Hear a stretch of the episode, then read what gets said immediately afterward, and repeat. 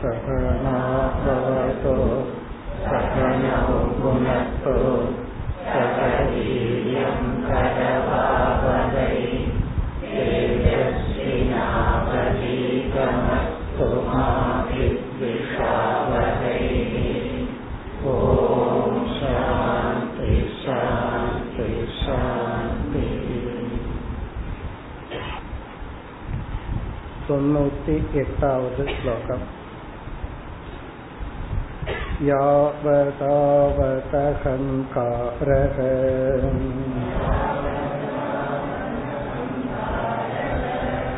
विस्मृतोऽभ्यासयोगतः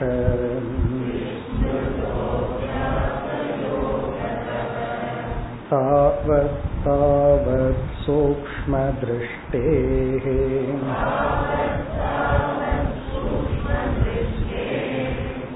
निजानन्तो नु मीयते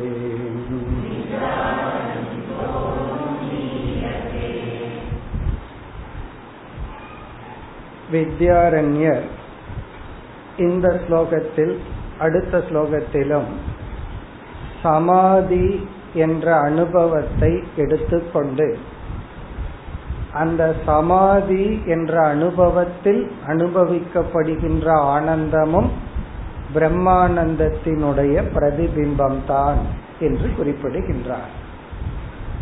முதலில் சுஷுப்தி அவஸ்தையை எடுத்துக்கொண்டார் ஆழ்ந்த உறக்கத்தில் நாம் அனுபவிக்கின்ற ஆனந்தம் ஆத்மா அல்லது பிரம்மானந்தத்தினுடைய பிரதிபிம்பம். பிறகு ஜாகிரத அவஸ்தையில் விஷயங்களோடு இணக்கம் வைக்கும் பொழுது என்னென்னலாம் அனுபவிக்கிறோமோ அதுவும் உண்மையில் பிரம்மானந்தத்தினுடைய பிரதிபிம்பம் தான் காரணம் அந்த பொருள் வரும் பொழுது மனம் அமைதியை அடைந்து ஆசை நீங்கி அந்த அமைதியான மனதில் பிரம்மத்தின் ஆனந்தம் பிரதிபிம்பிக்கின்றது. இவ்விதம் சுஷுப்தி சொப்னம் ஜாகரணம் என்ற மூன்று அவஸ்தையிலும் அனுபவிக்கின்ற ஆனந்தம் பிரம்மானந்தத்தினுடைய பிரதிபிம்பம். பிறகு வாசனானந்தம் என்ற ஒன்றை அறிமுகப்படுத்தினார். ஜாகிரத அவஸ்தையில் விஷயங்களையெல்லாம் அனுபவிக்காமல் நாம் ஏற்கனவே அனுபவித்த எண்ணங்களை நாம் மீண்டும் ஞாபகப்படுத்திக் கொண்டு சந்தோஷமாக இருந்தால் அந்த வாசனானந்தமும் பிரம்மானந்தத்தினுடைய பிரதிபிம்பம். இனி சமாதி என்ற ஒரு அனுபவம். இந்த சமாதிங்கிற வார்த்தைக்கு பல அர்த்தங்கள் சாஸ்திரத்துல இருக்கு. நமக்கு சில அர்த்தங்கள் எல்லாம் தெரியும். ஒரு அர்த்தம் வந்து அவர் சமாதி ஆயிட்டார். ஒரு மகான்கள் இறந்துட்டா அந்த மரணத்தை சமாதின்னு சொல்லுவோம். அவர் இறந்துட்டார்னு சொல்ல மாட்டார். சித்தி அடைந்து விட்டார் சமாதி ஆயிட்டார்னு சொல்லுவோம். அல்லது அவர் சமாதியில போய் நமஸ்காரம் பண்ணிட்டு வந்தேன் அப்படின்னு சொன்னா யாராவது இறந்திருந்தால் அவர்களை எரித்தவோ அல்லது பிதைத்த இடத்த சமாதினெல்லாம் நம்ம சொல்றோம். அது ஒரு அர்த்தம். பிறகு இனியொரு அர்த்தம் வந்து மன அமைதின்னு ஒரு அர்த்தம் இருக்கு. இங்கு வந்து வித்யாரண்யர் எடுத்துக்கொள்வது ஒருவன் வந்து தியான அபியாசம் செய்து செய்து அந்த தியானத்தினுடைய உச்ச கட்டத்தில் வருகின்ற ஒரு அனுபவம். தியானம் என்றாலே நாம் ஒரு விஷயத்தை முடிவு செய்து அதிலேயே இருக்க முயற்சி செய்யும் பொழுது அதற்கு அல்லாத ஒரு எண்ணங்கள் வந்து செல்கின்றது.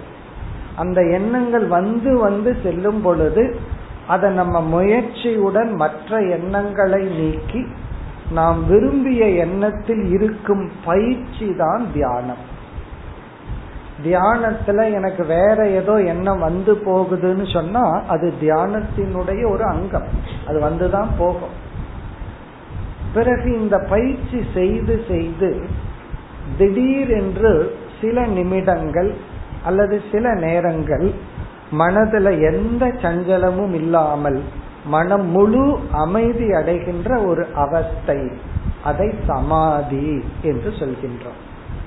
இப்ப சமாதி என்பது ஒரு அவஸ்தை ஒரு ஸ்டேட் ஆஃப் மைண்ட் மனதுக்கு வருகின்ற ஒரு நிலை. நாம வந்து எந்த ஒரு ஞானம் அஜானம் விருப்பு வெறுப்பு எந்த ஒரு பர்சனாலிட்டியா இருந்து சமாதிக்கு போனோமோ திரும்பும் பொழுது அதே பர்சனாலிட்டியா தான் வரும்.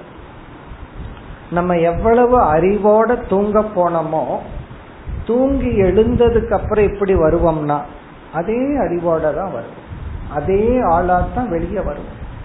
இப்ப சிங்கம் தூங்கி எந்திரிக்கும் போது புலியா எந்திரிச்சதுன்னு வச்சுக்கோ. அல்லது மான எந்திரிச்சதுன்னு வச்சுக்கோ. அப்படி எந்திரிக்கிறது. அதே போல சமாதிங்கிறது உறக்கம்ங்கிறது அது ஈஸியா வந்துடுது சமாதிங்கிறது பயிற்சி செய்து நாம் அடையக்கூடிய பின்னாடி சொல்ல போற இதே அத்தியாயத்தில் அந்த சமாதி வந்து சில நேரங்கள் சில நிமிடங்கள் தான் நிலைக்கும். அந்த சமாதியிலையும் கூட நாம் அனுபவிக்கின்ற ஆனந்தம் வந்து பிரம்மானந்தத்தினுடைய பிரதிபிம்பம். அதுவும் பிரம்மானந்தத்தை இண்டிகேட் பண்ற ஒரு இண்டிகேஷன் அது மோக்ஷம் அல்ல அது லட்சியம் அல்ல. எனக்கு சமாதி எல்லாம் இது வரைக்கும் வரல அப்படின்னா கண்டிப்பா வந்திருக்கணுங்கிற அவசியம் கிடையாது. தியான பயிற்சியில சில பேர்த்துக்கு ரொம்ப ஈடுபாடு இருக்கும். சில பேர்த்துக்கு ஓரளவுக்கு போதும் அப்படின்னு விட்டு விடுவார். அதே போல நம்ம மனதை வந்து எந்த அளவுக்கு அமைதிப்படுத்துறது அப்படின்னு ஒரு கேள்வி வரும் பொழுது எந்த அளவுக்கு அமைதிப்படுத்தினா இந்த அறிவை அடைய முடியுமோ ஒழுங்கா விவகாரம் பண்ண முடியுமோ அந்த அளவுக்கு நமக்கு ஆரோக்கியம் இருந்தா போதும். சில சித்திகள் எக்ஸ்ட்ரா பவர் சமாதிக்கெல்லாம் போகணுங்கிற அவசியம் கிடையாது. யாருக்காவது இன்ட்ரெஸ்ட் இருந்தா போயிட்டு வரட்டும் அவ்வளவுதான். அதற்கு மோக்ஷத்துக்கும் சம்பந்தம் கிடையாது. நமக்கு இயற்கையா நினைக்க தோன்றுகின்ற ஒரு தவறான எண்ணம் ஞானிகள் வந்து சில சித்திகளுடன் இருப்பார்கள். எக்ஸ்ட்ரா பவர் இருக்கிறவன் தான் ஞானி அப்படின்னு நினைக்கிறோம். அவசியம் இல்லை. ஒரு ஞானிக்கு எக்ஸ்ட்ரா பவர் இருக்கலாம் இல்லாமலே இருக்கலாம். பை ஃபேக்ட் இருந்தாலும் அதுல அவருக்கு வைராகியம் வந்திருந்தா தான் ஞானி. இருக்கிற பவரே என்னுடையதல்லன்னு நினைச்சிட்டு இருக்கிறவருக்கு இல்லாத ஒரு பவர் எதுக்கு அவர் அடையும்? நடக்கிறதே நான் நடக்கலைன்னு நினைக்கிறவருக்கு பறக்கணும்னு எதுக்கு ஆசை வரும்? அது பறவை பறந்துட்டு போகட்டும். இவருக்கு நடக்கிறது கூட அது நான் நடக்கல சரீரம் நடக்குதுன்னு நினைச்சிட்டு இருக்கிறவர். அப்புறம் எதுக்கு எக்ஸ்ட்ராவா இந்த உடல் செய்ய முடியாத வேற ஏதாவது ஒரு செயல் செய்யணும்னு அவர் ஏன் அவர் ஆசைப்படுவார்? உடலினுடைய செயலையே சாட்சியா பார்ப்பவர். வேறொரு செயலையே அவர் வந்து பார்க்கணும்? அப்படி எந்த சித்தியும் சமாதியும் மோட்சம் அல்ல ஆனால் ஒருவனுடைய முயற்சியில் சமாதிங்கிறது சித்திக்கலாம். அப்படி சித்தித்தாலும் அங்கேயும் நமக்கு இருக்கிறது பிரம்மானந்தம் தான் அதைத்தான் இங்க சொல்ல ஆரம்பிக்கின்றார். யாவத் யாவத் அகங்காரக விஸ்மிருதக. எவ்வளவு தூரம் இந்த அகங்காரம் மறக்கின்றதோ மறந்து விடுகின்றதோ விஸ்மிருதகன மறந்து போறது. கொஞ்ச நேரம் அதை நினைக்காம இருக்கிறது. யாவத் யாவத்ன எவ்வளவு தூரம்? அகங்காரக. இந்த இடத்தில் அகங்காரகங்கிற வார்த்தையினுடைய பொருள் நான் மனிதன் என்ற ஷரீர அபிமான புத்தி. இந்த உடம்ப நான் நினைக்கிற எண்ணம் தான் இங்க அகங்காரம்னு சொல்லப்படுகிறது. இங்க கர்வம்ங்கிற அர்த்தம் அல்ல ஷரீரே அகம் புத்திகி. இந்த உடம்ப நான் நினைக்கிற எண்ணம். எவ்வளவு தூரம் குறைகின்றதோ நம்ம தியானத்துல அமர்ந்திருக்கும் பொழுது நம்ம எல்லாத்தையும் ஞாபகம் வச்சிருப்போம். எங்க உட்கார்ந்துருக்கிறோம் என்ன சூழ்நிலை எல்லாம். அப்படியே மனசு அமைதிப்பட பட அப்படியே சூழ்நிலைய மறந்துடுவோம். எங்க உட்கார்ந்துருக்கிறோம் எந்த திசையை நோக்கி உட்கார்ந்துருக்கிறோம். அதுக்கப்புறம் அமர்ந்திருக்கிறோங்கிற ஃபீலிங்கும் கூட இருக்காது. அப்படியே உடலையும் மறந்து விடுவோம். அப்படி எவ்வளவு தூரம் உன்னால வந்து அகங்காரத்தை விட முடியுமோ விஸ்மிருதிகி இது வந்து ஜஸ்ட் லைக் தட் நடக்காது. அபியாச யோக தக. அபியாசம்னா மீண்டும் மீண்டும் பயிற்சி செய்கின்ற சாதனையின் மூலம். இங்க யோகன்னா பயிற்சி அபியாச யோகம்னா மனதை அமைதிப்படுத்துகின்ற இங்க அபியாச யோகம்னா தியான பயிற்சி. தியான பயிற்சியின் மூலம் ஒருவன் எவ்வளவு தூரம் அகங்காரத்தை மறக்கிறானோ அவ்வளவு தூரம் இவனுடைய மனம் சூக்ம தன்மையை அடைகின்றது. அவ்வளவு தூரம் இவனுக்கு ஆனந்தம் அதிகரிக்கின்றது. இதெல்லாம் சொரூபானந்தத்தை இண்டிகேட் பண்ணுதுன்னு இரண்டாவது வரையில சொல்றார். தாவத் தாவத் சூக்ம திருஷ்டேகே. அந்த அளவுக்கு சூக்ம திருஷ்டியை அடைந்த இவனுக்கு ஏன்னா பல விஷயங்களை மாறி மாறி வெளி விஷயங்கள் உடல் அபிமானம் இருக்கும் பொழுது நம்ம எண்ணங்கள் ரொம்ப கிராஸா இருக்கு. ஸ்தூலமா இருக்கு.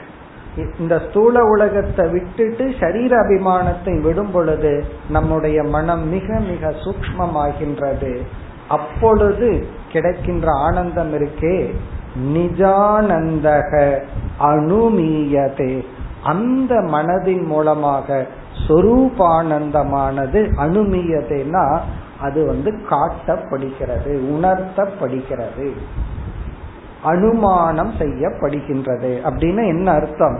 இந்த ஆனந்தம் சொரூபானந்தத்தை காட்டுகின்றது.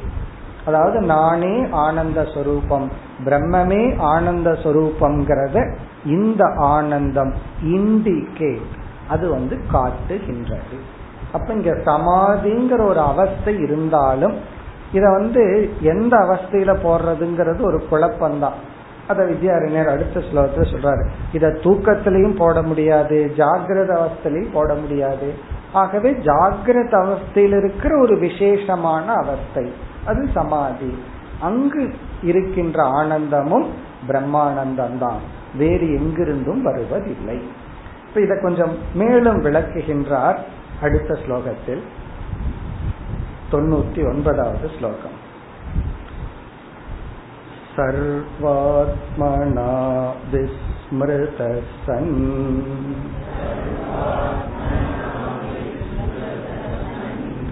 सूक्ष्मतां परमां व्रजेत्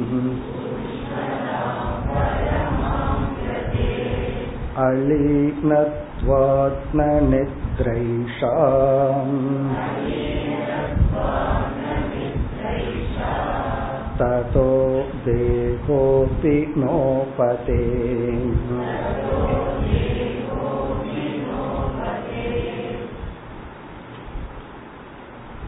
அபியாச யோகத்தினால் ஒருவன் தியானம் செய்து செய்து அதனுடைய உச்சகட்டமான சமாதியில் இருக்கும் பொழுது என்ன நேரிடுகிறது சர்வாத்மனா விஸ்மிருதக சன்.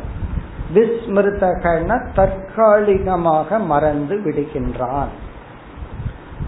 அந்த நேரத்துல அவன் மறந்து விடுகின்றான். பொதுவா எதையாவது மறந்துட்டோம் அப்படின்னா அது ஞாபகம் வர்றது கஷ்டம். சில பேர் அது தெரியாம எதை மறந்தன்னே கேட்பாரு எங்க மறந்து வச்ச? உன்னை தேடிட்டு இருப்போம். எங்கேயோ மறந்து வச்சுட்டேன் அதான் எங்க மறந்து வச்சேன்னு கேட்போம் எங்க மறந்து வச்சேன்னு தெரிஞ்சுட்டா நம்ம ஏன் தேடிட்டு இருக்கோம்? அப்போ மறதி அப்படின்னு போயிட்டா மறந்துடுவோம். திடீர்னு ஒருக்கா ஞாபகம் வரும். ஆனா இங்க சமாதி இருக்கே அது தற்காலிகமாக நாம் மறந்துள்ளோம்.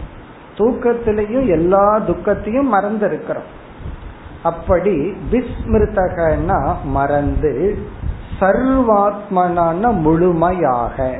இங்க சமாதிங்கிற அவஸ்தையில அந்த நேரத்துல தியானம் போய் உச்சகட்டத்தில் இருக்கும்போது அந்த குறுகிய காலகட்டத்தில் முழுமையாக நம்மை நாம் மறந்து சூக்மதாம் பரமாம் பிரஜேத் மனம் மிக மிக சூக்மமான நிலையை அடைந்து விடுகிறது. ரொம்ப சட்டில் ஸ்டேட்டுக்கு மைண்டு போகுது. அவ்வளவு அமைதியான அந்த அந்த கரணத்தில் ஆத்மாவினுடைய ஆனந்தம் சற்று அதிகமாக பிரகாசிக்கின்றது. எப்படி வந்து கண்ணாடி சுத்தமாக ஆக சூரியனுடைய பிரதிபிம்பம் தெளிவடைகிறதோ நீர் தெளிவாக அசையாமல் இருந்தால் அதற்குள் சூரியன் பிரதிபிம்பம் தெளிவடைகிறதோ அதே போல இந்த அவஸ்தையில் மனம் அமைதியாக சூக்மமாக இருப்பதனால் ஆத்மாவினுடைய ஆனந்தம் பிரதிபிம்பிக்கின்றது. அதை நம்ம என்ன புரிஞ்சுக்கணும் சென்ற ஸ்லோகத்துடன்? இந்த ஆனந்தம் அணுமியதே இந்த ஆனந்தம் அனுமானத்திற்கு உதவி செய்கிறது. எது? இந்த ஆனந்தத்துக்கு காரணம் பிரம்மஸ்வரூபம் அப்படிங்கிறதுக்கு உதவி செய்கின்றது. பிறகு இரண்டாவது வரியில வந்து இந்த சமாதிங்கிறத நம்ம எப்படி புரிஞ்சுக்கலாம்? அது தூக்கமும் அல்லன்னு சொல்றார். அலீனத்துவாத் ந நித்ரா ஏஷா. இந்த சமாதிய நித்ரை சுசுப்தி அவஸ்தைன்னு சொல்ல முடியாது. ந நித்ரா அலீனத்துவாத் அது ஒடுங்கி விடாத காரணத்தினால். காரண சரீரத்துல போய் ஒடுங்காத காரணத்தினால் இந்த சமாதி நித்ரை அல்ல. அலீனம்னா அது காரண சரீரத்துல ஒடுங்காததனால். ததக தேக நோ பதேத். ஆகவேதான் உடலும் தூக்கத்தை போல் வீழ்ந்து விடுவதில்லை. ஒருவன் உட்கார்ந்துட்டே தூங்கிட்டு இருக்கான்னு வச்சுக்கோமே திடீர்னு தலை சாஞ்சிடும் அல்லது உடல் விழுந்துடும் காரணம் என்ன? முழுமையா தூக்கத்துல ஸ்தூல சரீரத்தில் இருக்கிற அபிமானத்தை விட்டுட்டான் அதனால இவனுக்கு ஸ்தூல சரீரத்துல கண்ட்ரோல் கிடையாது. அது அப்படியே விழுந்துரும். ஆனா சமாதியில இவன் விழுகாம இருக்கான். அப்படின்னா கொஞ்சம் ஸ்தூல சரீரத்துல அபிமானம் இருக்குன்னு அர்த்தம். இவனை அறியாமல் அந்த சப்கான்சியஸ் மைண்ட்ல ஆழ்ந்த மனதுல உடல்ல அபிமானம் இருக்கிறதுனாலதான் இவன் எந்த மாதிரி அமர்ந்து தியானம் பண்றானோ அதே நிலையில் இருக்கின்றான். தேகபி நோ பதே. இந்த உடலும் வீழ்வதில்லை. அதனால நம்ம என்ன புரிஞ்சுக்கலாம்? ஜாகிரத அவஸ்தையில ஒரு அவஸ்தை தான் இந்த சமாதி. ஆனா மற்ற ஜாகிரத அவஸ்தைய போல இல்ல. மற்ற நேரத்துல வெளியே பார்த்துட்டு இருப்போம் என்ன ஓட்டங்கள் இருக்கும்? இங்க ஒரே சீரான எண்ணம். நம்ம எதை நினைச்சு தியானம் பண்ணிட்டு இருக்கிறோமோ அதுல வந்து கொஞ்ச நேரம் இருக்கு. அந்த சூக்மமான நிலையிலும் வருகின்ற ஆனந்தம் வந்து பிரம்மானந்தத்தின் பிரதிபிம்பம். இனி அடுத்த ஸ்லோகத்தில் வித்யாரண்யர் வந்து பகவத்கீதையிலிருந்து சில ஸ்லோகங்களை கொட்டேஷன் கொடுக்க விரும்புகிறார் அதற்கான அறிமுகத்தை அடுத்த ஸ்லோகத்தில் செய்கின்றார் நூறாவது ஸ்லோகம் न द्वैतं भासते नापि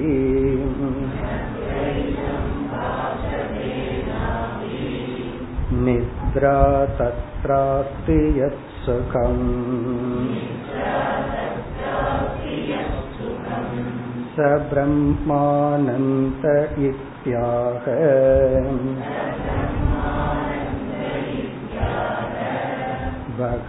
भगवानर्जुनं प्रति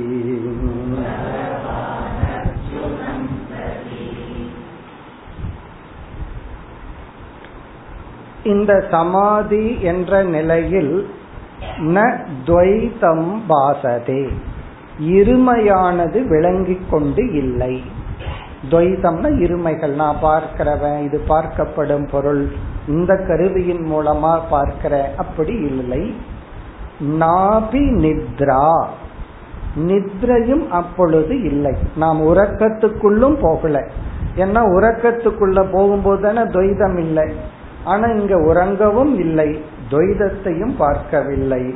எது சுகம்? அங்க என்ன ஒரு சுகத்தை ஒரு மனம் அனுபவிக்கின்றதோ அது பிரம்மானந்தத்தினுடைய ஒரு அம்சம். பிரம்மானந்தத்தினுடைய ஒரு பிரதிபிம்பம் என்று பகவான் அர்ஜுனனுக்கும் உபதேசம் செய்துள்ளார். இப்ப இந்த விஷயத்தை பகவான் வந்து அர்ஜுனனுக்கு உபதேசம் செய்துள்ளார்னு அறிமுகப்படுத்துகின்றார். பண்ண துவைதம் பாசதே அங்க சமாதிங்கிற அவஸ்தையில துவைதமும் இல்லை. நாபி நித்ரா உறக்கமும் இல்லை. ஆனால் எந்த ஒரு சுகம் இருக்கின்றதோ எத் சுகம். அது ச பிரம்மானந்தக. அது பிரம்மானந்தந்தான் அங்க சுகமாக உனக்கு தெரிகிறது. இதி ஆக. இவ்விதம் உபதேசித்துள்ளார் யார்? பகவான். இங்க பகவான்கிறது கிருஷ்ண பகவானை குறிக்கின்றது.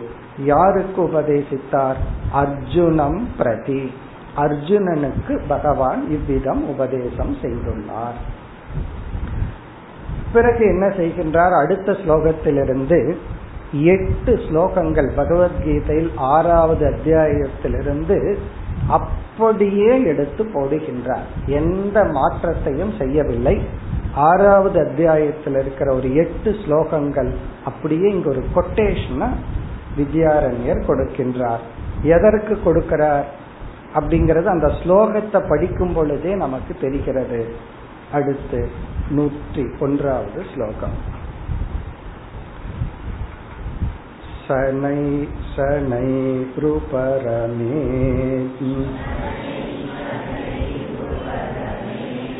बुद्ध्या धृतिगृहीतया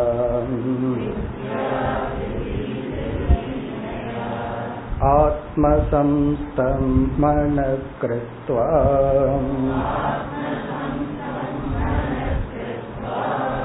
न किञ्चिदपि चिन्तयेत्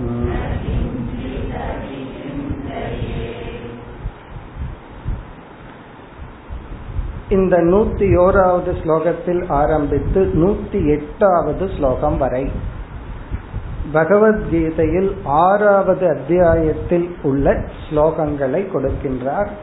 கீதையில் இருக்கிற ஆர்டர்ல கொடுக்கல இவரே சில ஆர்டரை எடுத்துக்கொள்கின்றார் அப்படி வந்து இந்த எட்டு ஸ்லோகங்களை இங்கு குறிப்பிடுகின்றார். இந்த ஸ்லோகம் வந்து ஆறாவது அத்தியாயத்தில் இருபத்தி ஐந்தாவது ஸ்லோகம். இப்ப இந்த ஸ்லோகங்கள்ல பகவான் என்ன குறிப்பிட்டுள்ளார்? எதற்கு இங்க இங்க வந்து அப்படியே கொட்டேஷன் கொடுக்கிறார் என்றால் பகவான் வந்து இந்த இடத்துல என்ன செய்துள்ளார்னு பார்த்துட்டு நம்ம இந்த ஸ்லோகங்களினுடைய ஜஸ்ட் டிரான்ஸ்லேஷன் பொருளை மட்டும் பார்ப்போம். அதிகம் விளக்கம் பார்க்கணுங்கிற அவசியம் இல்லை. காரணம் என்னன்னா நீங்க எல்லாம் பகவத்கீதை படித்து முடித்தவர்கள். அதனால பரமார்த்தானந்த சாமி சொல்லுவார் memory or notes whichever is பவர்ஃபுல்ன்றவர் உங்க நோட்ஸ பார்த்துக்குங்க மெமரிய பார்த்துக்கன்னு சொல்லுவார். அதனால நம்ம பகவத்கீதையெல்லாம் படிச்சதுனால இந்த எட்டு ஸ்லோகங்களினுடைய ஜஸ்ட் டிரான்ஸ்லேஷன் மட்டும் பார்ப்போம். பிறகு இதனுடைய தாற்பயம் அந்த இடத்துல பகவான் என்ன சொன்னார்? வித்யாரண்யர் இங்க எப்படி கனெக்ட் பண்றாருங்கிறத மட்டும் பார்ப்போம். இப்ப முதல் சில ஸ்லோகங்கள் வந்து தியானம்ங்கிற அபியாசத்தை ஒரு சாதகன் எப்படி செய்ய வேண்டும் எப்படி செய்கின்றான்? அத பகவான் குறிப்பிடுகின்றார். இந்த மாதிரி தியான அபியாசம் நடக்கும். அப்படி நடக்கும் பொழுது ஒரு சாதகன் எப்படி செய்கிறாருங்கிறத குறிப்பிட்டு பிறகு அந்த தியான அபியாசத்தின் மூலம் இவன் மனதை அமைதிப்படுத்தி தகுதியை அடைந்து ஞானத்தை அடைகின்றான். ஞானத்தை அடைஞ்சதுக்கு அப்புறம் அந்த ஞானத்துல ஒரு சந்தோஷம் இருக்குமே அதத்தான் நம்ம மோக்ஷம்னு சொல்றோம். அந்த மோக்ஷங்கிறது என்ன? அந்த ஆனந்தம் எப்படிப்பட்டது என்று ஜீவன் முக்தனுடைய லட்சணத்தை பகவான் குறிப்பிடுகின்றார். அந்த ஸ்லோகங்களை எல்லாம் இங்க குறிப்பிடுகின்றார். அதாவது ஞான நிஷ்டையை அடைந்த மன அமைதியை அடைந்த ஒரு ஞானியினுடைய மனதுல அடைந்த மோக்ஷங்கிற ஒரு ஆனந்தம். அதுவும் பிரம்மானந்தத்தினுடைய ஒரு பிரதிபிம்பம் தான் அது எப்படி இருக்கும் அப்படிங்கிற வர்ணனை. அதுதான் இங்க வந்து பகவான் குறிப்பிட்டத வித்யாரண்யர் குறிப்பிடுகின்றார். இப்ப இந்த ஸ்லோகத்துல அடுத்த ஸ்லோகத்துல வந்து தியான அபியாசம் ஒரு சாதகன் எப்படி செய்கின்றான் எப்படி செய்ய வேண்டும். அந்த பயிற்சி சொல்லப்படுகிறது. அதை இப்பொழுது பார்ப்போம். சனைகி சனைகி உபரமே. ஷனைஹினா மெதுவாக படிப்படியாக. இங்க சனைகிங்கிறதுக்கு ரெண்டு அர்த்தம். ஸ்டெப் பை ஸ்டெப் அல்லது ஸ்லோலி உண்மையிலேயே நம்ம ஒரு படி மேல ஏறணும் அப்படின்னா ரெண்டும் பண்ணணும். ஸ்டெப் பை ஸ்டெப்பா ஏறணும். சில பேர் கால் நீளமா இருக்குன்னு மூணு படி தாண்டி வைக்கிறது. அப்படி ஏறக்கூடாது. சில பேர் ரொம்ப வேகமா ஏறுவார்கள். அதுவும் வேண்டாம். படிப்படியாக மெதுவாக. ஏன்னா நீ சமதளத்துல நடந்தா வேகமா ஓகே. நீ போறது வந்து மேல போற. அப்ப விழுந்தா என்ன ஆகும் அதை யோசிச்சுக்கணும். அப்போ கீழே நடக்கும் பொழுது விழுந்தா ஒன்னும் பெரிய விஷயம் இல்ல. மேல போகும்போது விழுந்தால் ஆகவே படிப்படியாக மெதுவாக. அப்படின்னு என்ன அர்த்தம்? சில பேர் நான் தியானம் ஒரு வாரமா பண்றேன் ஒன்றும் சரியா வரல அப்படின்னு சொல்லுவாங்க. இது ஒரு வாரம் அல்ல ஒரு ஜென்மமா பண்ணினாலும் அது வந்தா உண்டு வரலைன்னா இல்லை. அதனால வந்து இதெல்லாம் வந்து உடனடியா இன்ஸ்டன்ட் மாதிரி. அப்படியே போட்டா உப்மா ஆகி வந்துடும் அப்படியெல்லாம் கிடையாது இப்ப எல்லாமே இன்ஸ்டன்ட் வந்தாச்சு சாப்பாட்டு முதல் கொண்டு எல்லாம் இன்ஸ்டன்ட் வெந்நீர்ல போடணும் உடனே எடுத்து சாப்பிடணும். அப்படியெல்லாம் தியானம் நடக்காது. மெதுவாகத்தான். அப்போ நமக்கு பொறுமை தேவை. சனைகி சனைகி உபரமேத். உபரமேத்னா உன்னை நீ விளக்கிக் கொள் அப்படியே வெளி விஷயத்திலிருந்து நீ அப்படியே கொஞ்சம் கொஞ்சமா உள்ளவா அதாவது எதை தியாகம் பண்றதுக்கு உனக்கு சக்தி இருக்கோ அதை மட்டும் தியாகம் பண்ண. இல்லைன்னா தியாகம் பண்ணிட்டு அழுதுட்டு இருக்காத நான் கொடுத்துட்டனே நான் விட்டுட்டனேன்னு சொல்லி. எதை முடியுமோ அதை கொஞ்சம் கொஞ்சமா விட்டுட்டு வா. சனை சனை உபரமே இங்க உபரமங்கிறதுக்கு பல அர்த்தங்கள். கொஞ்சம் கொஞ்சமா உள்ளவா நீ தியானம் பண்ண உட்கார்ந்த உடனே உடனே நீ வந்து பிரம்ம ஓம்னு போயிடாத வெளி விஷயத்திலிருந்து கொஞ்சம் கொஞ்சமா நீ உனக்குள்ள வா. அப்படி வரும் பொழுது யாருடைய உதவியின் துணை கொண்டு நீ உள்ள வரணும்? புத்தியா உன்னுடைய அறிவின் துணை கொண்டு. அறிவை பயன்படுத்தி இனி இத சிந்திச்சது போதும். இனி வேண்டாம் இதெல்லாம் அறிவின் துணை கொண்டும் திருதி கிரகீதயா மனதின் துணை கொண்டும். மனதில் உள்ள உறுதி என்ற ஒரு குணத்தின் துணை கொண்டும். திருதி அப்படின்னா உறுதி அது மனசுல இருக்கிறது. கிரகீதையானா எடுத்துக்கொண்டு திருதியை எடுத்துக்கொண்டு எல்லாருடைய மனசுலையும் உறுதின்னு ஒன்னு இருக்கு. எல்லாருடைய மனசுலையும் ஒருமுகப்படுத்தல்ங்கிற தன்மை இருக்கு. அது என்னன்னா அதை ரீடைரக்ட் பண்ணணும். நமக்கு விருப்பமான விஷயத்துல அப்படியே தன்னை மறந்து நம்மால இருக்க முடியும். சில அடிக்ஷன்ஸ் இந்த பிளேயிங் கார்ட்ஸ் விளையாடுறவங்க எல்லாம் பார்த்தா பசிதாகமெல்லாம் தெரியாது அவங்களுக்கு ஒன்றும் தெரியாது. அதுல மூழ்கிட்டாங்கன்னா மறந்து விடுகிறார்கள். அதே போல பசங்களுக்கு பிடிச்ச கிரிக்கெட்டோ ஏதோ ஒன்ல பார்த்துட்டா உலகத்தையே மறந்து விடுகின்றார். அப்ப நமக்கு கான்சென்ட்ரேட் பண்ற தன்மை இருக்கு. உறுதியும் இருக்கு. அவ்வளவு உறுதியா அறியாமைய விட மாட்டேங்கிறமல்ல யாரு எவ்வளவு அறிவை சொன்னாலும் நான் விட மாட்டேன். அப்ப அந்த பிடிவாதம் அப்படிங்கறது உறுதிதான். அந்த உறுதி நம்ம இடத்துல பிடிவாதமா இருக்கு. அது நல்ல விஷயத்துல போகும்போது அது ஒரு வேல்யூ ஆகுது. அப்ப மனசுக்குள்ள உறுதிங்கிற ஒரு குவாலிட்டி எல்லாத்துக்கும் இருக்கு. சில பேர் உறுதியா தூங்கிட்டே இருப்பார்கள். நம்மளால அது முடியாது. அது ஒரு பவர் சாதாரண விஷயம் கிடையாது. அப்படி அவ்வளவு உறுதி. உறுதின்னு என்ன? அந்த கன்சிஸ்டன்சி அது வந்து எல்லாத்துக்கும் இருக்கு. அதை இதுல கொண்டு வந்து போடணும். அதாவது அந்த உறுதிங்கிற குணத்தை எடுத்து தியானத்துல அப்ளை பண்ணணும். அறிவுங்கிறது நம்ம இடத்துல இருக்கு. அதை எடுத்து அந்த தியானத்தில் அப்ளை பண்ணி விலகுதல்ங்கிற சாதனையில அப்ளை பண்ணணும். இப்ப மெதுவாக உறுதியுடன் வெளி விஷயத்திலிருந்து விலகி ஆத்ம சம்ஸ்தம் மன கிருத்துவா இங்க வந்து நம்ம ஆறாவது அத்தியாயத்துல கீதையில சொல்ற தியானத்தை நிதி தியாசனம்னு பார்த்தோம். அறிவை அடைந்ததற்கு பிறகு அந்த அறிவில் நிலை பெற செய்யும் தியானம்னு பார்த்தோம்.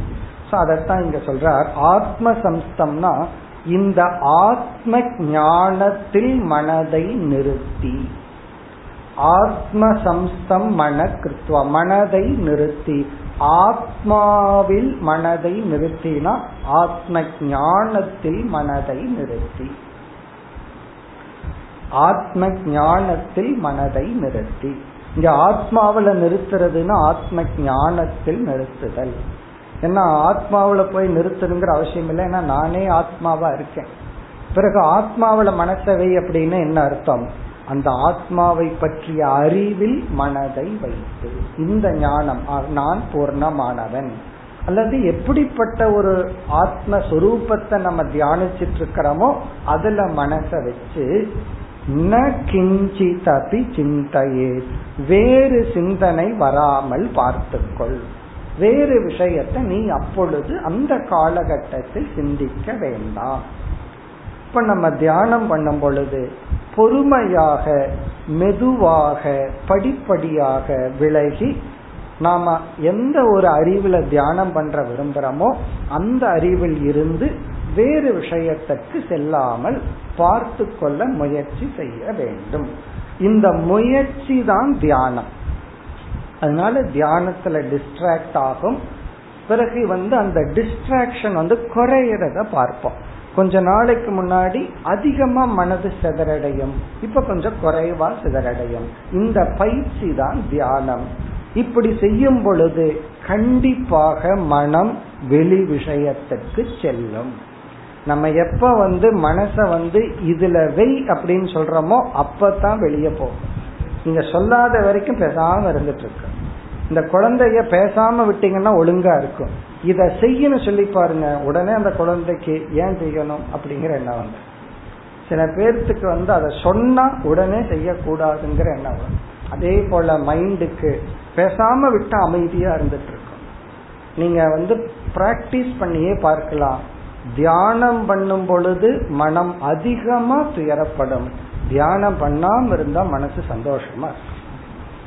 டிஸ்டர்ப் ஆகாம இருக்கு. அதை ஃப்ரீயா விட்டுட்டோம். அது பாட்டுக்கு மெதுவா எங்காவது மேய்ஞ்சிட்டு. ஆட ஆட விட்டுட்டீங்கன்னு வைங்களேன். ஆடோ மாடோ மேய விட்டுட்டா அது பாட்டுக்கு என்ன பண்ணிட்டு இருக்கும்? சந்தோஷமா நடந்துட்டு அங்கேயும் இங்கேயும் மேய்ஞ்சிட்டு இருக்கும். அதை பிடிச்சு கட்டி வச்சு பாருங்க கோபம் வந்துடும் அது அங்கேயும் இங்கேயும் அலைஞ்சிட்டு இருக்கும். அது போல மனசை பேசாம விட்டு பாருங்க. கொஞ்ச நேரம் ஆடு அதுக்கப்புறம் டயர்டாகி அது பாட்டுக்கு எங்காவது உட்காந்துட்டு இருக்கோம்.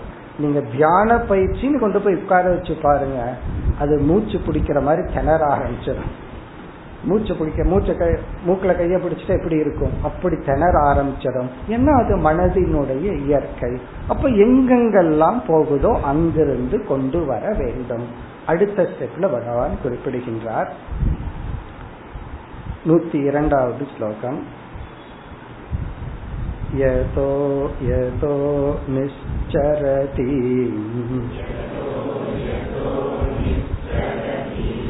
मनश्चञ्चलमस्थिरम्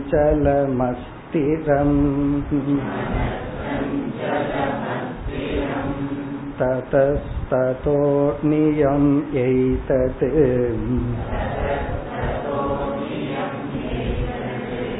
आत्मन् एव वशं नयेत्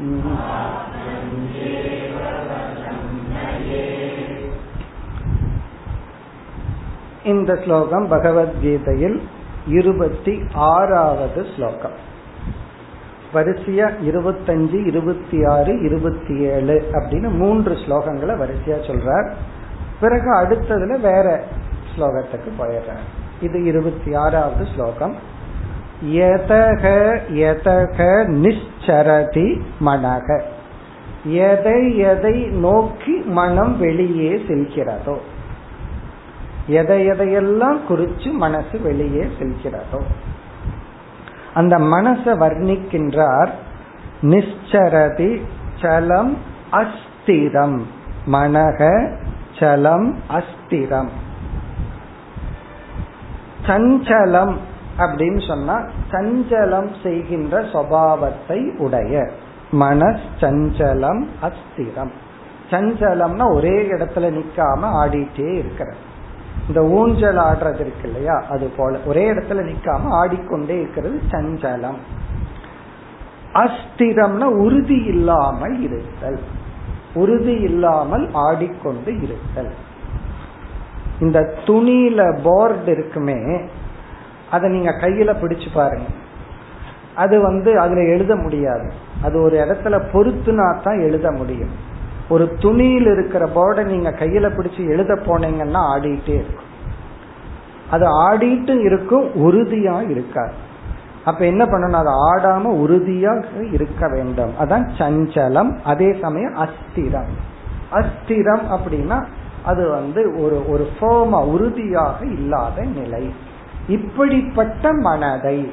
ஏன்னா மனது இப்படித்தான் படைக்கப்பட்டிருக்குன்னு பகவான் வேலிடேட் பண்ற ரொம்ப பேர்த்துக்கு தியானம் பண்ணும்போது என்னோட மனசை மட்டும் பகவான் இப்படி படிச்சுட்டாரோ அப்படின்னு ஒரு சந்தேகம் வந்துடும் மற்றவங்களுக்கெல்லாம் நல்லா இருக்கு. நமக்கு மட்டும்தான் இப்படி இருக்கோ? தேவையில்லாததை சிந்திக்குது. அறிவுபூர்வமா தெரியுது. இதை சிந்திக்க வேண்டாம். இது அவசியம் இல்லை இதை எதுக்கு நான் சிந்திக்கிறேன்? அப்போ மனசில் இருக்கிறதையெல்லாம் நம்ம வெளியே சொன்னோம்னா உலகம் நம்ம கண்டிப்பா கொண்டு போய் மென்டல் ஹாஸ்பிட்டல் இருக்கு அப்படின்னு நமக்கே தெரியுது. பை ஃபேக்ட் இப்படித்தான் எல்லாம் நினைச்சிட்டு இருக்கோம் அதனால உள்ள இருக்கிறவங்களுக்கு வெளியே இருக்கிறவங்களுக்கு பெரிய வித்தியாசம் இல்லை. உள்ள இருக்கிறவனை வந்து கொஞ்சம் எக்ஸ்ட்ரா வெளியே இருக்கிறவன் நார்மல் மென்டல் உள்ள வந்து அப்நார்மலி மென்டல் அவ்வளவுதான். யோசிச்சு பார்த்தா நம்ம மனசை பார்த்தா நமக்கு அப்படி சந்தேகம் வந்துடும் நம்ம ஏதோ மென்டல் போல அப்படின்னு சொல்லி. ஏன்னா அது மைண்டினுடைய நேச்சர் அப்படித்தான். அப்படித்தான் மனம் படைக்கப்பட்டுள்ளது. அந்த மனதை வந்து எந்தெந்த விஷயத்துக்கு போகுதோ ததஸ் நியம்ய. ததக ததக நியம்ய. அதிலிருந்து மனதை கொண்டு வந்து.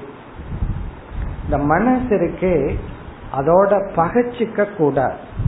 ஒரு நண்பனா வச்சுதான் மனசை அடக்கணுமே தவிர சில சமயங்கள்ல பகைவனிடம் நண்பனா மாறி நீங்க ஹேண்டில் பண்ணீங்கன்னா ப்ராப்ளத்தை சால்வ் பண்ணிடலாம். பகைவடா வச்சிருக்கிற வரைக்கும் முடியாது. அதே போல இந்த மைண்ட ஒரு நண்பனா பார்த்து அதை கொஞ்சம் கொண்டு வரணும். அதுக்கு சில இதெல்லாம் இந்த லஞ்சம் கொடுக்கற மாதிரி அதுக்கும் ஏதாவது கொஞ்சம் கொடுத்து சரி ரொம்ப கேட்காத கொஞ்சம் போய் தியானத்துல நம்ம அமர்றோம்.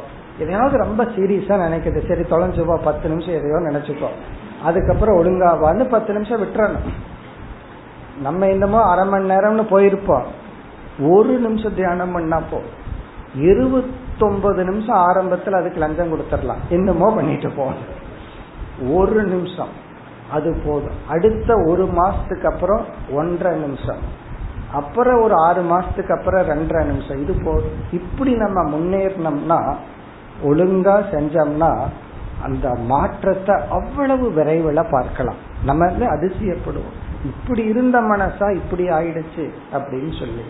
அப்படி அந்தந்த விஷயத்திலிருந்து எடுத்து அதாவது நம்ம யாருமே சொல்லி கொடுக்க வேண்டாம் நமக்கே தெரிஞ்சிடும் நம்ம தியானம் பண்ணும் பொழுதே நமக்கு இந்த காலகட்டத்துல எந்த விஷயத்தை ஆக்குப்பை பண்ணுது? பாத்தீங்கன்னா ரெண்டே ரெண்டு விஷயத்தை தான் ஆக்குப்பை பண்ணும். அந்த நேரத்துல அந்த சூழ்நிலையில எந்த பொருள் மீது உங்களுக்கு ஓவர் அட்டாச்மெண்ட் இருக்கோ அங்க போகும். பிறகு யார் மீது அதிக வெறுப்பு இருக்கின்றதோ அங்க போகும் அந்த நேரத்தில் எந்த பொருள் மனிதரிடத்தில் விருப்பு வெறுப்பு அதிகமா இருக்கோ அங்க மனசு போகும். உடனே நம்ம வந்து ஓகே நம்ம அவரை வெறுக்கல. நம்ம யாரையும் விரும்ப வேண்டாம். எல்லாமே அனுத்தியம்.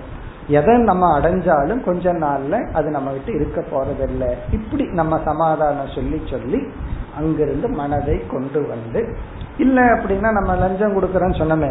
சரி தியானத்துக்கு அப்புறம் நான் நினைச்சுக்கிறேன் அப்படின்னு சொல்லி இந்த நேரத்துல என்ன சும்மா இருன்னு மனதோட ஒரு கான்ட்ராக்ட் பேசிட்டு அங்கிருந்து கொண்டு வந்து ஆத்மனி ஏவ வசம் நயேத் இந்த ஆத்ம விஷயத்திலேயே மனதை இருத்தி பழக்க வேண்டும். ஆத்மனி ஏவ வசம் நயேத் ஆத்மனினா தான் எடுத்துக்கொண்ட இலக்கிலேயே மனதை இருக்க வைக்க வேண்டும். பிறகு இந்த மாதிரி எல்லாம் இது ஒரு சாம்பிளுக்கு பகவான் ரெண்டு ஸ்லோகத்துல சொன்னதை இங்க கோட் பண்ணி இவ்விதமெல்லாம் மனதை நம்ம கட்டுப்படுத்தி இப்படிப்பட்ட ஞானத்தை அடைந்தவன் இப்படிப்பட்ட பலனை அடைகின்றார். அடுத்த ஸ்லோகம் நூத்தி மூன்றாவது ஸ்லோகம். प्रशान्तमनसंखेनम्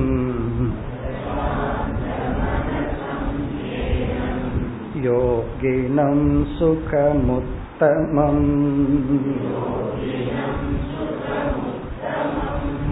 उपैति शान्तरजसम्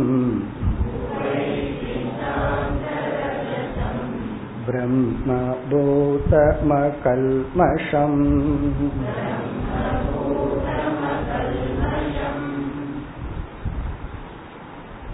கீதையில் இருபத்தி ஏழாவது ஸ்லோகம் ஆறாவது அத்தியாயத்தில். இந்த ஸ்லோகத்தில் பகவான் ஒரு சாதகன் இப்படிப்பட்ட நிலையை அடைந்தால் ஜீவன் முக்தி என்ற இந்த பலனை அடைகின்றான். அப்ப இங்க ஞானியை பகவான் வர்ணிக்கின்றார். சில அழகான சொற்கள். அந்த சொற்கள் எல்லாம் ஞானியினுடைய மனதை வர்ணித்து அவனுக்கு இப்படிப்பட்ட பலன் வருகிறது. அந்த பலனை தான் ஒரு நான்கு ஸ்லோகத்துல பகவான் விளக்கி உள்ளார். அதைத்தான் அடுத்த நான்கு ஸ்லோகத்தில் வித்யாரண்யர் இங்கு கொட்டேஷனா கொடுக்கிறார். இப்ப இதுல வந்து மேக்சிமம் சொற்கள் எல்லாம் ஞானியை வர்ணிக்கின்ற சொல் இந்தந்த சாதனையை செய்து முடித்தவன். இதுல இருந்து இன்டைரக்டா அவன் என்னென்ன சாதனை ஒருத்தன் செஞ்சிருக்கணுங்கிறது நமக்கு தெரிகிறது. இப்ப இந்த ஸ்லோகத்துல கடைசி சொல்லை எடுத்துக்கொள்வோம். கடைசி சொல் அகல்மஷம். இது வந்து ஞானியை குறிக்கின்றது. இப்படிப்பட்டவன். அகல்மஷம் என்றால் மன தூய்மையை அடைந்தவன்.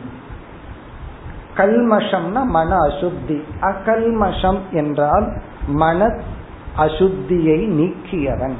இங்க மன அசுத்தினா பொறாமை கோபம் வெறுப்பு இதெல்லாம் நீங்கியவன். நல்ல வேல்யூஸ் அடைஞ்சவன். பண்புகளை அடைந்தவன். தீய குணங்களை விட்டவன். இதன் விளைவாக நல்ல பண்புகளை அடைஞ்ச உடனே அதுல ஒரு பண்பு வந்து ஞான வேர்க்கை. உண்மையை தெரிஞ்சுக்கணுங்கிற ஆவல் முமுட்சுத்துவம். சோ அந்த ஞான யோக சாதனை எல்லாம் இனி அடுத்தது பண்றான் இந்த அகல்மஷம் வந்து கர்மயோகம் உபாசனைங்கிற சாதனையில தன்னை தூய்மைப்படுத்தி இனி அடுத்த இரண்டாவது சொல் அதற்கு முன்னாடி இருக்கிற சொல் பிரம்மபூதம். பிரம்மபூதம் அகல்மஷம். பிரம்மபூதம். ஞானிய குடிக்கிற இரண்டாவது சொல். முதல் சொல் வந்து அகல்மஷம் மன தூய்மையை அடைந்து பிரம்மபூதம்னா பிரம்ம ஞானத்தை அடைந்தவன். இங்க பூ அப்படின்னா இருத்தல். பிரம்மபூதம்னா பிரம்மனாக அவன் இருக்கின்றான். அப்படின்னா தன்னை பிரம்மன்னு புரிந்து கொண்டவன். பிரம்ம ஞானத்தை ஞான யோகத்தின் மூலமாக அடைந்தவன். இப்ப இறை ஞானத்தை அடைந்தவன். மகா வாக்கிய ஞானத்தை அடைந்தவன். இனி முதல்ல இருந்து வருவோம். முதல் சொல் பிரசாந்த மனசம். அமைதியான மனதை அடைந்தவன். பிரசாந்த மனசம். அந்த மனதை சாந்திப்படுத்தியவன். மனதை அமைதிப்படுத்தியவன். பிரசாந்த மனசம் ஏனம். இந்த ஞானி யோகினம். இங்க யோகினா சாதகன் இங்க நிதித்தியாசகன் அல்லது இந்த சாதனைகளினுடைய உச்சகட்டத்தில் இருப்பவன். இந்த சாதகன் பிரம்மபூதம். பிறகு இரண்டாவது வரியில சாந்த ரஜசம் ரஜோகுணத்தை அமைதிப்படுத்தியவன்.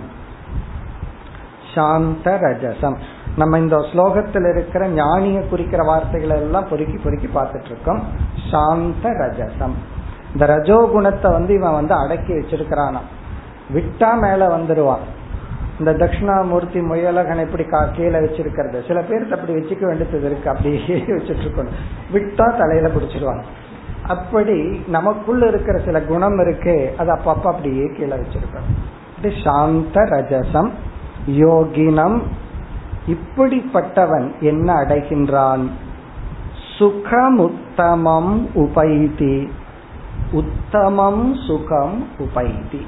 இப்படிப்பட்டவனை உத்தமமான ஆனந்தம் இவனை அடைகிறது. உத்தமம் சுகம் உத்தமமான ஆனந்தம் உபைதினா இவனை வந்து அடைகிறது. இந்த இடத்துல பகவான் எப்படி சொல்றாருன்னா பொதுவா ஞானி ஆனந்தத்தை அடைந்தான். ஞானி மோட்சத்தை அடைந்தான் அப்படியெல்லாம் சொல்லுவோம்.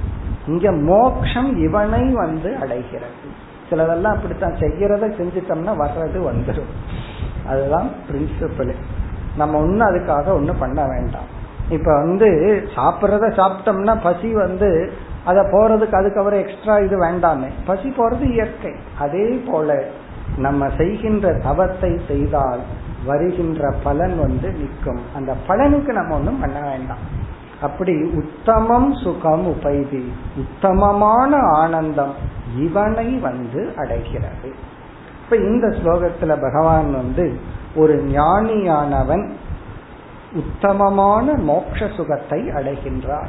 அப்போ ஒரு மோட்சத்தில் இருக்கிறவனுடைய மனநிலை எப்படி இருக்கும்?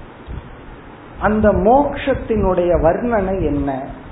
அதத்தான் கீதையில பகவான் நான்கு ஸ்லோகங்களில் இருபதிலிருந்து இருபத்தி மூன்றாவது ஸ்லோகம் வரை வர்ணித்துள்ளார் இனி அடுத்தது வித்யாரண்யர் அதை அப்படியே இங்க கொட்டேஷன் கொடுக்கிறார் இதெல்லாம் நம்ம ஞாபகப்படுத்தி கொள்வதற்காக இனி அடுத்த ஸ்லோகம் நூத்தி நான்காவது ஸ்லோகம் यत्रो परमते चित्तम् निरुद्धं योगसेवया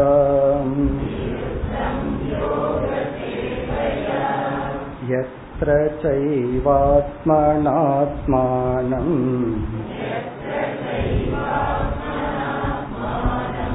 पश्यन्नात्मनि तुष्यति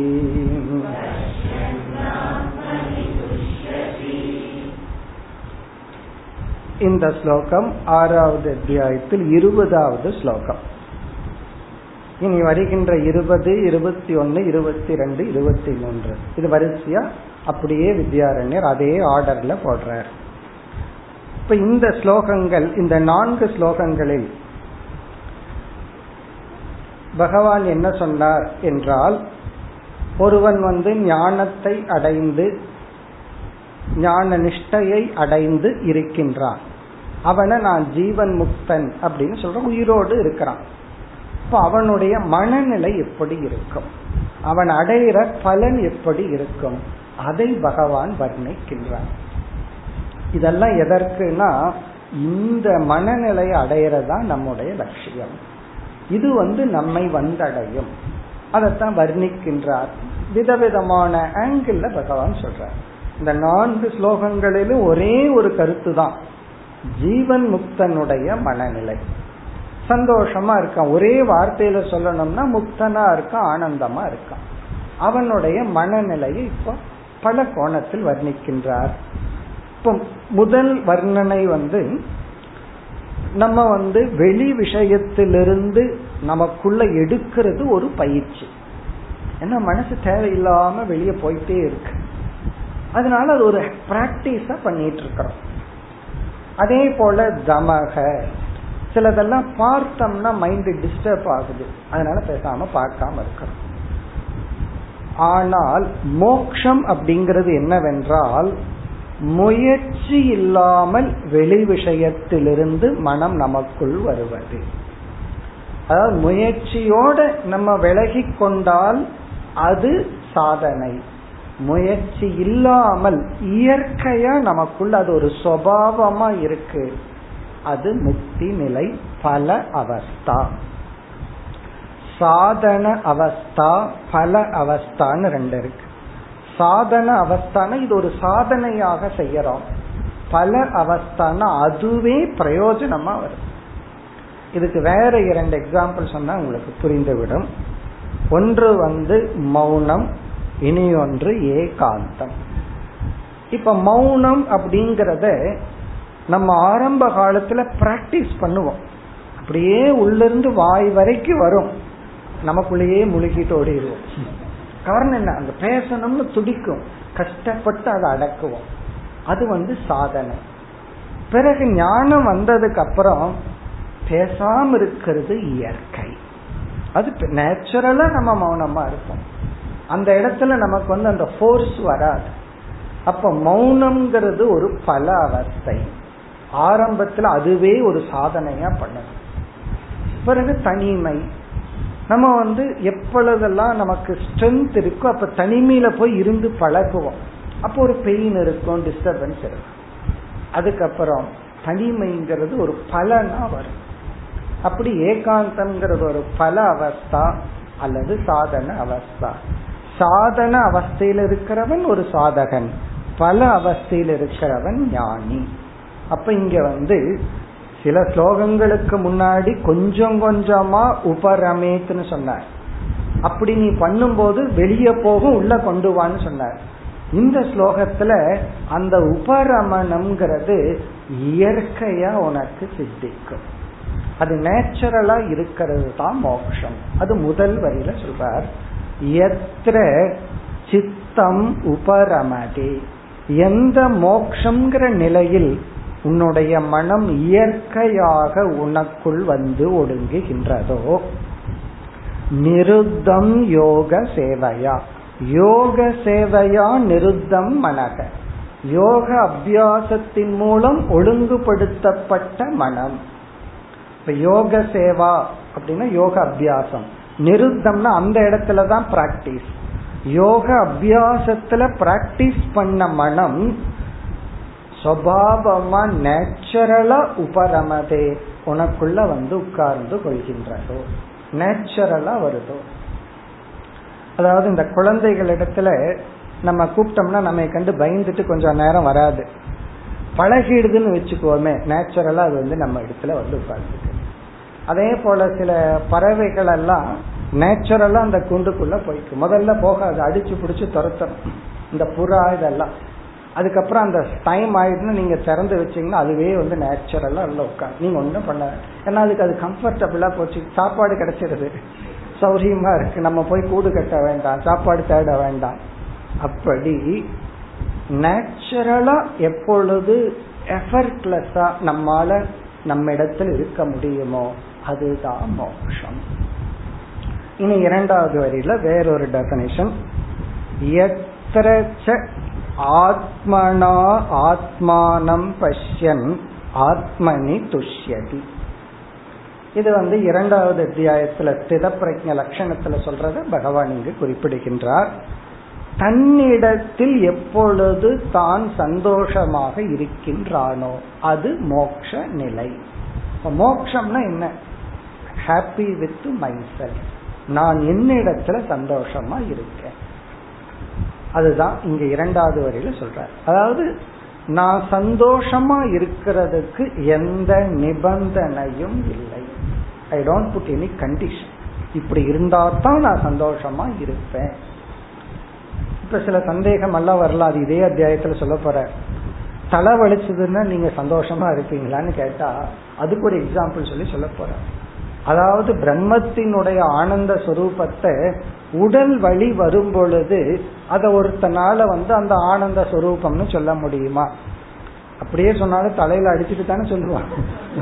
ஆனந்தமா இருக்கிறேன்னு சொல்லி. அவனால எப்படி சொல்ல முடியும்? அதுக்கு ஒரு எக்ஸாம்பிள் சொல்லி விளக்க போற இப்ப நம்ம வந்து அதை நம்ம சொல்ல. உடல் வழி இருக்கு அதை நம்ம பத்தி பேசல.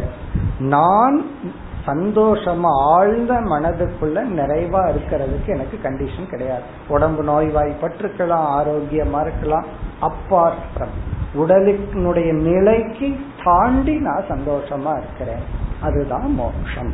அதுதான் இங்க விளக்கப்படுகிறது. எத்திர எத்திர என்றால் எந்த ஞான நிலையில் ஒருவன் ஆத்மனா ஆத்மானம் பஷ்யன். தன்னுடைய அறிவாலேயே தன்னையே உணர்ந்து. ஆத்மனான்னா ஞான மனதின் மூலமாக ஆத்மானம்னா தன்னுடைய சொரூபத்தை பஷ்யன் அறிந்து கொண்டு தன்னால் தன்னை உணர்ந்து தன்னிடத்தில் மகிழ்ந்திருப்பானோ. எல்லாமே இங்க தான் தான்கிற வார்த்தை தான் தன்னால் தன்னை அறிந்து தன்னிடத்தில் மகிழ்ந்திருக்கின்றானோ?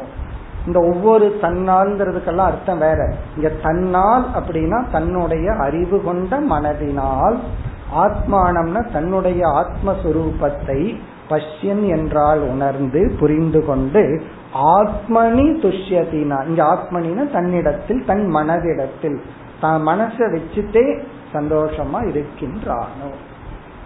இப்ப கடைசியில எதை சம்பாதிக்கணும்னா இந்த சந்தோஷத்தை கொடுக்கிற மனசை நம்ம சம்பாதிக்கணும். நம்ம எதோ லிஸ்ட் போட்டுட்டு இருக்கோம் போறதுக்குள்ள இதெல்லாம் சம்பாரிச்சு வச்சிடணும். இவர் சம்பாரிச்சு வச்சுட்டு போய் என்ன பிரயோஜனம்னா அதான் ஒரு ஜெனரேஷன் சம்பாதிக்கும் அடுத்த ஜெனரேஷன் வளர்க்கும் அதுக்கு அடுத்த ஜெனரேஷன் அழிக்கும் அப்படின்னு சொல்லுவாங்க. ஒரு பிசினஸ் என்டர்பிரைஸ் வந்து ஃபவுண்டர் வந்து கொஞ்சம் ஆரம்பிச்சு வைப்பாராம். அடுத்த ஜெனரேஷன் அதை நல்லா வளர்க்குமா? அதுக்கு அடுத்த ஜெனரேஷன் அழிக்குமா? இது வந்து நம்ம நம்ம லோக்கல் ப்ராவர்ப் இதை ஒரு பெரிய பிசினஸ் மேன் என்கிட்ட சொல்லும் போது இது ரிசர்ச் பண்ணி இந்த மாதிரி செவன்டி நைன் பர்சன்ட் நடக்குதான்.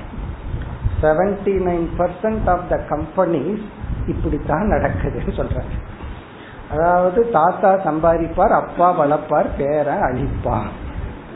ஏன்னா அவன் வந்து அந்த என்ஜாய்மெண்ட்ல பிறக்கிறான். அவன் வந்து அந்த சொத்தோடு அவன் பிறக்கிறான். அவன் அழிக்கின்றான் அப்படின்னு சொல்கிறார்கள். இப்ப இதனுடைய அர்த்தம் என்னன்னா தன்னிடத்தில் தான் மகிழ்ந்திருத்தல். அதாவது என்னோட சந்தோஷத்துக்கு யாரும் காரணம் இல்லை என்று தன்னுடைய மனதில் தான் மகிழ்ந்திருத்தல். ஆகவே சம்பாதிக்க வேண்டியது என்ன? அதுல இருந்துதான் இதுக்கு போனோம். சம்பாதிக்கிறது வேண்டியது நம்முடைய மனம். எப்படிப்பட்ட மனம்? மகிழ்ச்சியை கொடுக்கின்ற மனம். அப்படி மனம் மகிழ்ச்சியை கொடுக்கணும்னா என்னுடைய சொரூபத்தை நான் உணர்ந்திருக்க வேண்டும். என்னுடைய சொரூபத்தை நான் உணர்ந்திருக்கணும்னு சொன்னா அறிவு தேவை. அறிவு வேணும்னா மனதை அடக்க ஒழுங்குபடுத்தணும். மனதை ஒழுங்குபடுத்தணும்னா கர்ம யோகத்துல ஆரம்பிக்கணும். அப்படி இந்த வேதாந்தத்துல ஆரம்பிக்கின்ற ஒருவன் அடைகின்ற இறுதி பலன்னா. சுத்தியில கடைசியில ஓரளவெல்லாம் சுத்தி உலகமெல்லாம் சுத்தி கடைசியில் இவன் இவனையே அடைந்துள்ளான். அதுதான். இதே போலதான் அடுத்த இரண்டு ஸ்லோகங்களிலும் அடுத்த மூன்று ஸ்லோகங்களிலும் பலன் சொல்லப்படுகின்றது. அடுத்த வகுப்பில் தொடர்போம். ஓம் போர்